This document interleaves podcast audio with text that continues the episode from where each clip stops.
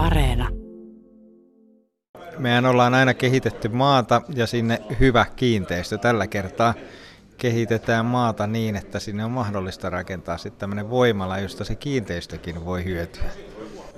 Miksi havaitsitte, että kannattaa Iitissä tämmöinen hanke polkaista pystyyn? No me havaittiin oikeastaan niin, että kun meillä oli täällä tämä maa-alue, niin lähdettiin sitä paremmin tutkimaan ja huomattiin, että siitä menee voimala linja yläpuolelta. Siihen sattuu vielä aika hyvä säteilymäärä ja siihen pystyy rakentamaan riittävän teollisen mittakaavan voimalaitoksen, jotta se voisi olla jopa kannattava hanke. Kun puhutaan suuresta, niin yritä vähän konkretisoida sitä, että minkä kokoluokan hommasta on kysymys. Joo, puhutaan 60 megawatti, megawatti luokan, luokan voimalaitoksesta ja sehän on varmasti suurimpia, mitä Suomeen on, on suunniteltu. Tällä hetkellä suunnitteilla on samaa luokkaa ja joitakin jopa suurempia, mutta aikaisemmin toteutetut on, on niin kuin ihan yhden kahden me- megawatin luokassa. Ja, voi ajatella niin, että jos vertaa nyt vesivoimalaitokseen, mitä tälläkin alueella on, niin ne, ne pyörii siellä niin kuin 10 megawatin koko luokassa. Itin kunnanjohtaja Jarkko Salonen, kun tämä esiteltiin ensimmäisen kerran kunnalle, niin mikä oli tunnelma? Oliko helppo lähteä mukaan? No oli verrattain helppo lähteä mukaan, kun tämä on loppujen lopuksi huomattavasti helpompi ala tämä aurinkovoima kuin esimerkiksi tuulivoima. Siinä ei ole ympäristövaikutuksia niin paljon. Ja sitten se, että alue rajoittuu nyt kunnan omistamaan maahan, niin kyllä meillä heti alkuun oli positiivinen suhtautuminen siihen, että myös kunnan maa-aluetta voidaan käyttää hankkeeseen. Tuo alue on noin 145 hehtaaria. Puolet säätiön tarvitsee vuokrata kunnalta. Minkälaisia maanvuokratuloja on odotettavissa? No kyllä se varmaan tarkkoja summia ei vielä tässä vaiheessa ole niin julkaistavaksi, mutta kyllä se huomattava, tuota, no, että puhutaan, puhutaan vähintään useista kymmenistä tuhansista eurossa vuodessa, tuota, no, mutta se tarkentuu vielä sen alueen lopullisen koon mukaan, että mihin kaikkialle niitä paneeleita sijoittuu. Mitä muita hyötyjä pystyt kunnan näkökulmasta sanomaan?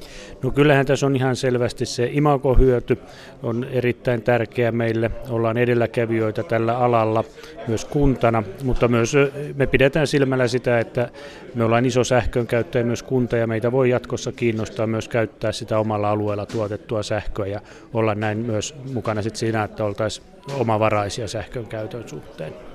Niin Petri Kokkonen, näitä tämmöisiä hankkeita on aika paljon vireillä Suomessa ja se alkaa olla nyt näillä sähkön hinnoilla ja muilla alkaa tulla kannattavaksi myös Suomessa tämäkin koko luokan asiat, niin mihin tämä sähkö sitten päätyy tästä laitoksesta? No kyllä tässä sitten tarvitaan se energiayhtiö väliin, joka sitä kauppaa käy sillä sähköllä ja se on sitten heidän asia käydä tuolla pörssin kautta sitä sähköä, mutta toki on mahdollista aina tehdä erilaisia sopimuksia, niin kuin tässä kunnanjohtaja mainitsi. Se jää sitten nähtäväksi, miten niissä edistytään. Teidän säätiönne siis rakennuttaa, mutta sitten tässä on Sun Iitti Oy, joka on, on niin kuin voimalaitoksen omistaja ja pyörittäjä. Miten tämä nyt menee, minkä koko luokan niin kuin hankkeesta ja miten nämä rahoitukset menee?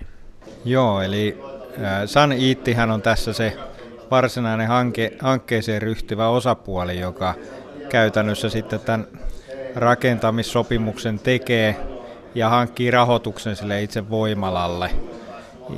Se varmaan tarvitaan sitten se osapuoli, joka sen rakentaa varsinaisesti, joka tämmöisiä voimaloita osaa rakentaa ja sitten se lopulta se operoija, joka sitä sitten operoi. Et tässä tarvitaan vielä jatkossa muitakin vaiheita. Koko luokkana voi ajatella jos haetaan muualta, mitä on toteutettu, niin puhutaan varmasti se oli 50 miljoonan 40-50 miljoonan hankkeesta, kun tähän investointiin ryhdytään jossain vaiheessa. Kerrotte tuosta aikataulusta, että rakentamaan voisi päästä ensi keväänä ja sitten siitä kaksi vuotta, niin se olisi tuotannossa. Mitä riskejä tähän sisältyy? Onko tässä jotain vastustusta tai muuta ilmennyt?